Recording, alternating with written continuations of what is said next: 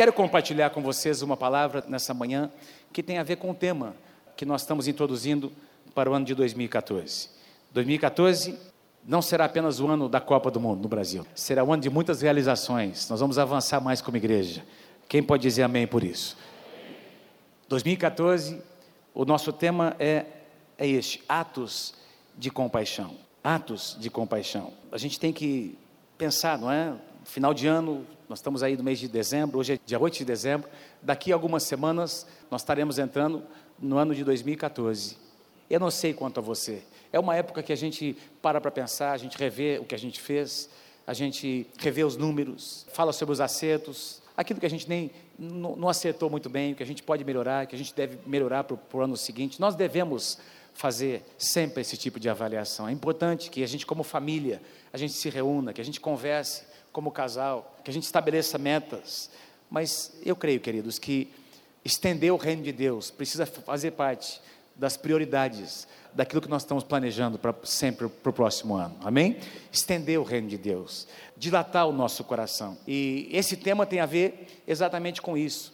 Uh, alguns meses atrás, Deus me levou a ler esse livro. Um livro que nós passamos para os nossos pastores de área. Um dos capítulos chegou até o, os nossos supervisores, não é? Foi ministrado, foi trabalhado agora na última reunião dos pastores de área com os supervisores. É um livro que é uma palavra Sevolution, é uma palavra você não vai encontrar no, no dicionário uh, português, mas é uma palavra criada para tentar representar é, uma revolução de serviço, revolução de servir, por atos de, de serviço à comunidade, à cidade, feitos por uma igreja, uma igreja que tem impactado a toda a sua região lá nos Estados Unidos e, na verdade, toda a nação. E quando eu li esse livro, esse livro chegou, alguém me recomendou, quando eu fiz a leitura desse livro, algo mexeu no meu coração. Deus tocou o meu coração, compartilhei com a Mônica, compartilhei com os nossos pastores, nós lemos o livro junto, todos os pastores fizeram a leitura desse livro, e Deus colocou no nosso coração um desejo de tocar a nossa cidade no ano de 2014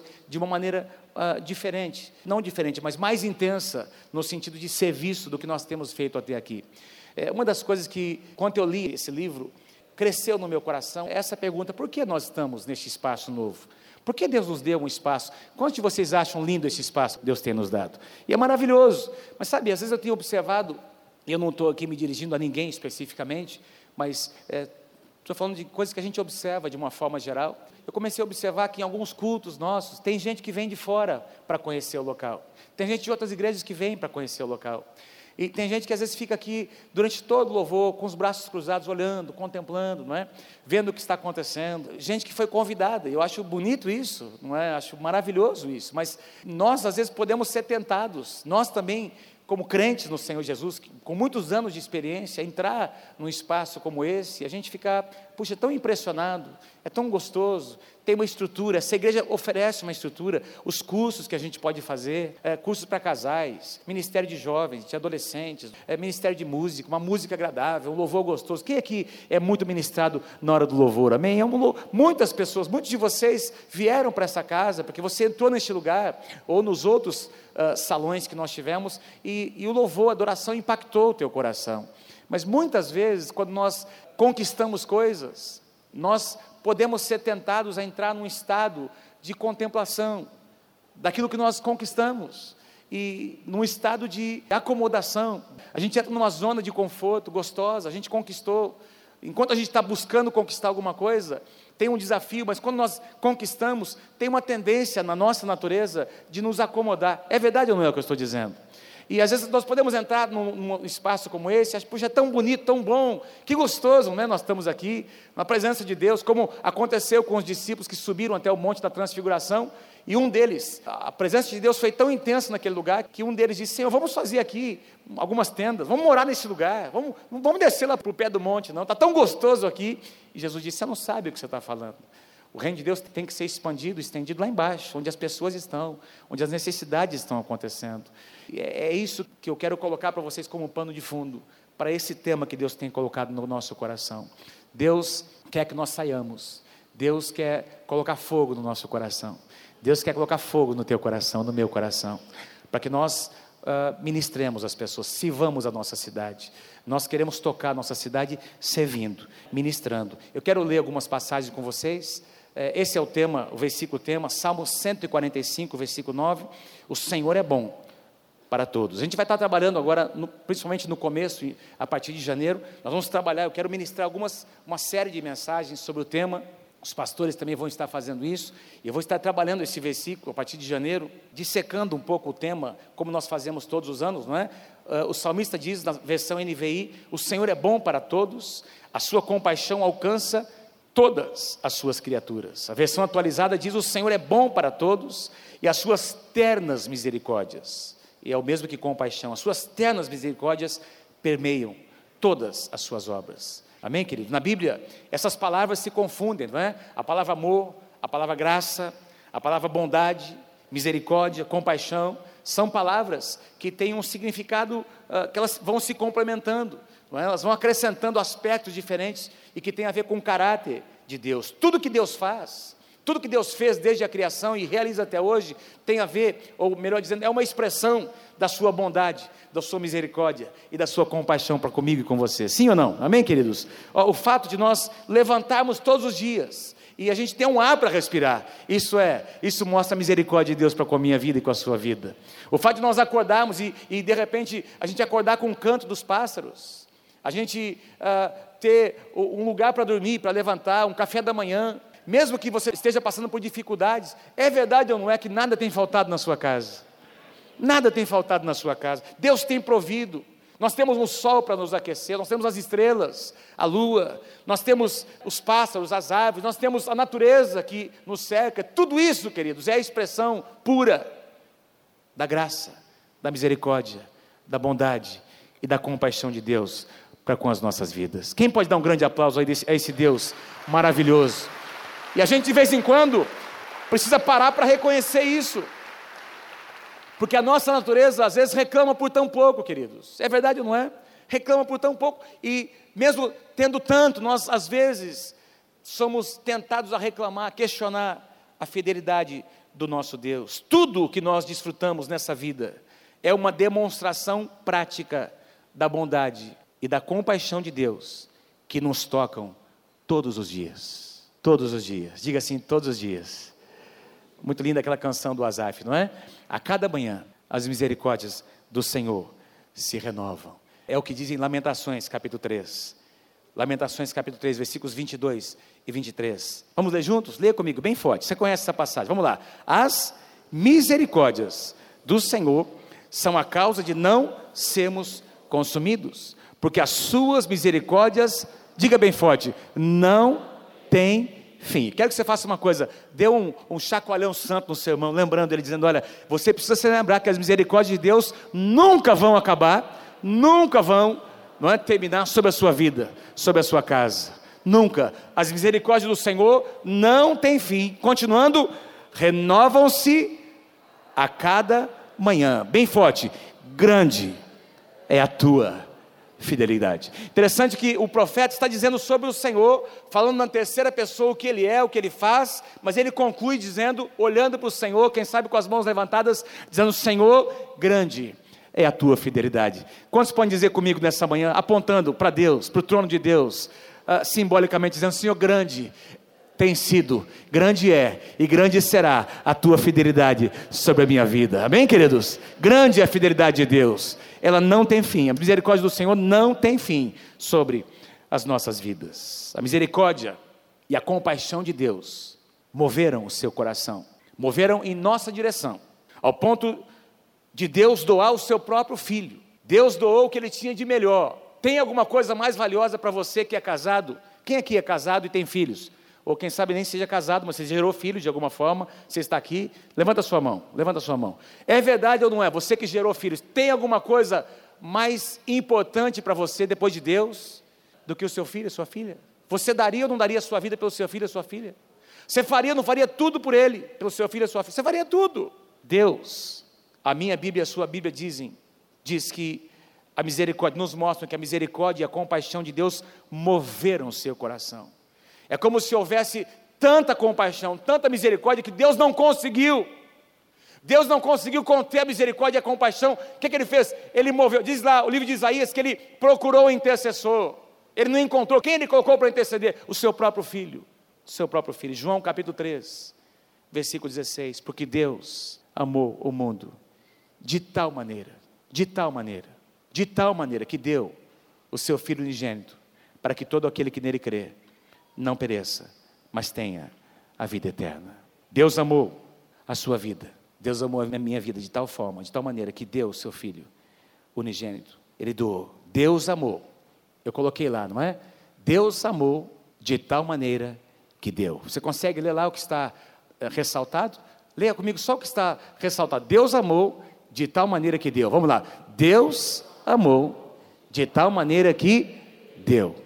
Deus amou de tal maneira que deu. O amor ágape, o amor de Deus, o amor bíblico, o amor sacrificial, lembra, sempre nos leva, ou sempre vai nos levar a algum tipo de ação.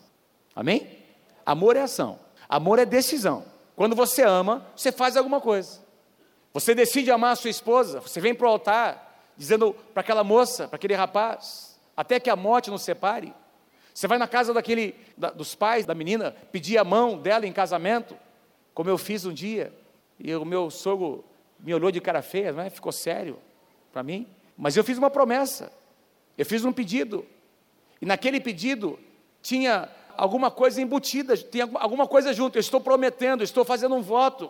Eu vou amar sua filha, eu vou me doar por ela, vou cuidar dela. E nós estamos juntos. E você está junto, meus pais estão aqui, eu citei isso alguns anos atrás. Não é porque a vida foi fácil, nem sempre foi fácil. Quem aqui no seu casamento não teve dificuldades? Mas você permanece juntos por quê? Porque amar é uma decisão que leva a uma ação. Amar é uma decisão que leva a uma ação. Jesus era movido por um profundo sentimento. Essa compaixão de Jesus, de repente, a Bíblia diz, mais de uma vez ele queria sair para um lugar para descansar. E onde ele estava, as multidões estavam em cima dele, querendo ser curadas, tocadas, e algumas vezes Jesus abriu mão do seu descanso. Eu não estou dizendo que nós não devemos ter o nosso tempo familiar, nosso descanso. Não estou dizendo isso, queridos. Estou dizendo que o, o amor de Jesus, o amor da palavra de Deus, sempre tem a ver com sacrifício, com algum tipo de sacrifício. O mais importante para mim é que Jesus tinha essa capacidade de tocar uma grande multidão e ao mesmo tempo perceber a necessidade de uma única pessoa no meio da multidão. Vou repetir isso. Jesus tinha essa capacidade de tocar uma grande multidão. Como eu estou aqui hoje ministrando, aqui olhando para mais de mil, mil quatrocentas pessoas aqui nesse auditório, e Jesus era capaz de, no meio de uma multidão, os seus olhos encontravam Zaqueu. Zaqueu, desce da árvore. Eu vou estar com você na sua casa hoje. Ele, ele conseguia tocar as multidões e ele conseguia ministrar a pessoas individualmente. Ele enxergava. E como Jesus enxergava as multidões? Mateus capítulo 9. Veja, fala para o teu irmão assim: Deus quer que você enxergue as multidões, a cidade de Londrina dessa maneira. Diga lá para ele: Deus quer que você enxergue a nossa cidade dessa maneira. Porque a cidade, queridos, a cidade, eu tenho dito aqui, não são prédios e ruas. Cidade, o que existe mais importante na cidade são as pessoas. Mateus 9, 35. E percorria Jesus todas as cidades e povoados, ensinando nas sinagogas, pregando o evangelho do reino e curando toda sorte de doenças e enfermidades. Vendo ele as multidões, compadeceu-se delas. Olha como seu coração era movido por compaixão. Compadeceu-se delas porque estavam aflitas e exaustas como ovelhas que não têm pastor. E depois você conhece essa passagem, ele diz aos seus discípulos: orem para que Deus levante trabalhadores. Ao multiplicar os pães, isso aconteceu duas vezes. A Bíblia diz, por exemplo, em Mateus capítulo 15, na segunda multiplicação dos pães, e chamando Jesus, seus discípulos, disse: Tenho compaixão desta gente. Eu tenho compaixão dessa gente, porque há três dias permanecem comigo e não tenho o que comer. Veja, Jesus está falando sobre necessidades materiais. Materiais. Esse povo estava com fome, com sede. E a Bíblia diz que Jesus, o seu coração se compadeceu desse povo.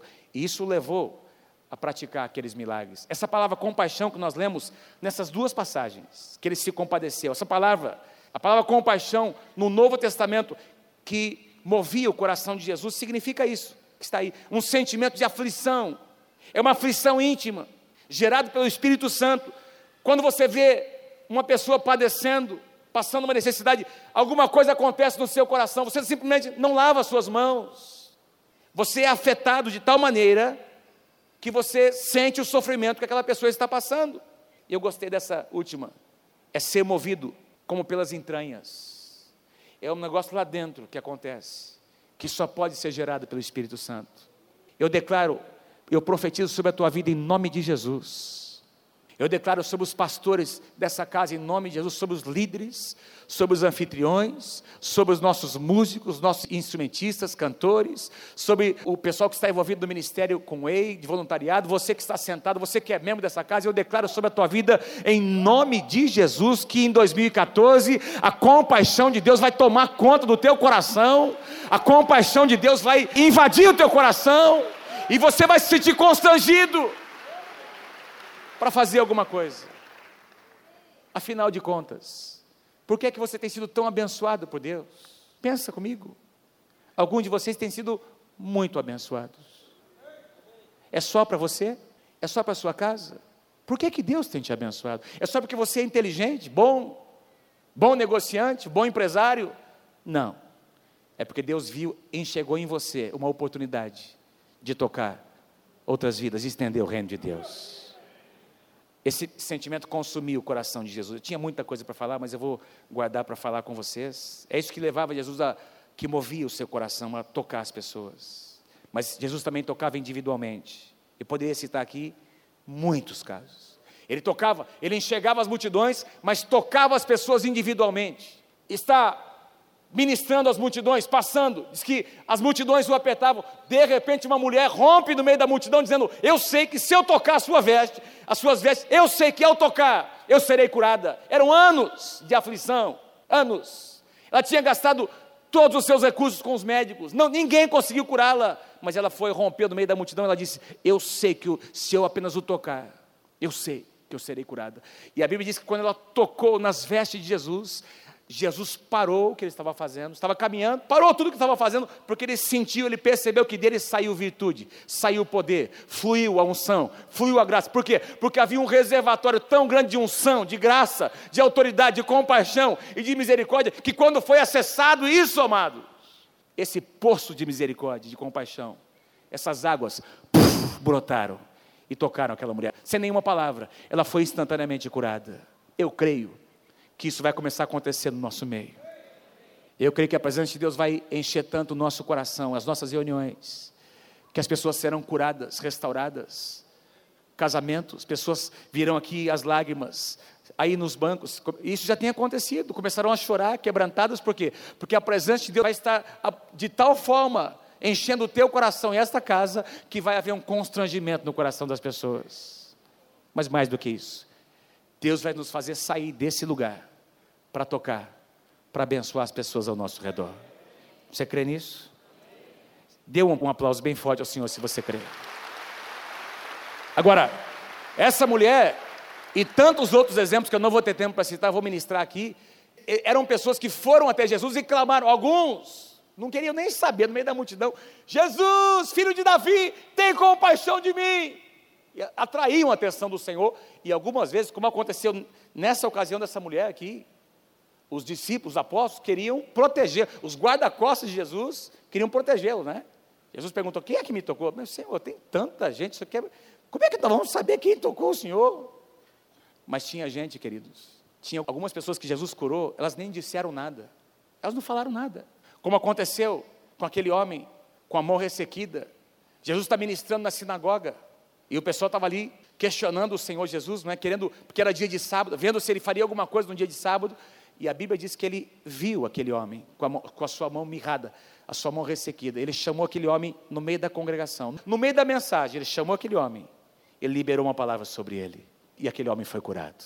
Certa ocasião, estava passando por uma cidade, passando por uma cidade chamada Naim. E viu lá uma procissão, viu lá uma, um velório, não é, acontecendo. As pessoas levando o esquife, não é? Para um lugar para ser enterrado. Era o filho de uma mulher viúva. Uma mulher viúva, filho único que havia morrido. Jesus parou o que ele estava fazendo. E a mulher nem pediu, acho que ela nem sabia. Diz lá, não mostra que ela conhecia, que ela clamou, que ela pediu. Mas Jesus viu a necessidade, Jesus enxergou no coração dela. Imagina o sentimento que havia no coração daquela mulher naquele momento. Jesus foi até ela, onde ela estava, sem ela clamar, sem ela pedir, e Jesus liberou uma palavra e o seu filho ressuscitou. Tem pessoas que virão clamando, e tem pessoas que Deus tá, deseja colocar no nosso coração uma sensibilidade tal, que nós vamos perceber onde elas estão. E esse amor que está enchendo nosso coração vai tocá-las nas ruas, nos hospitais, nos asilos, aqui, na calçada, na beira do caminho. Você está chegando em casa, do seu trabalho, aquela pessoa que sempre está ali, pedindo esmola.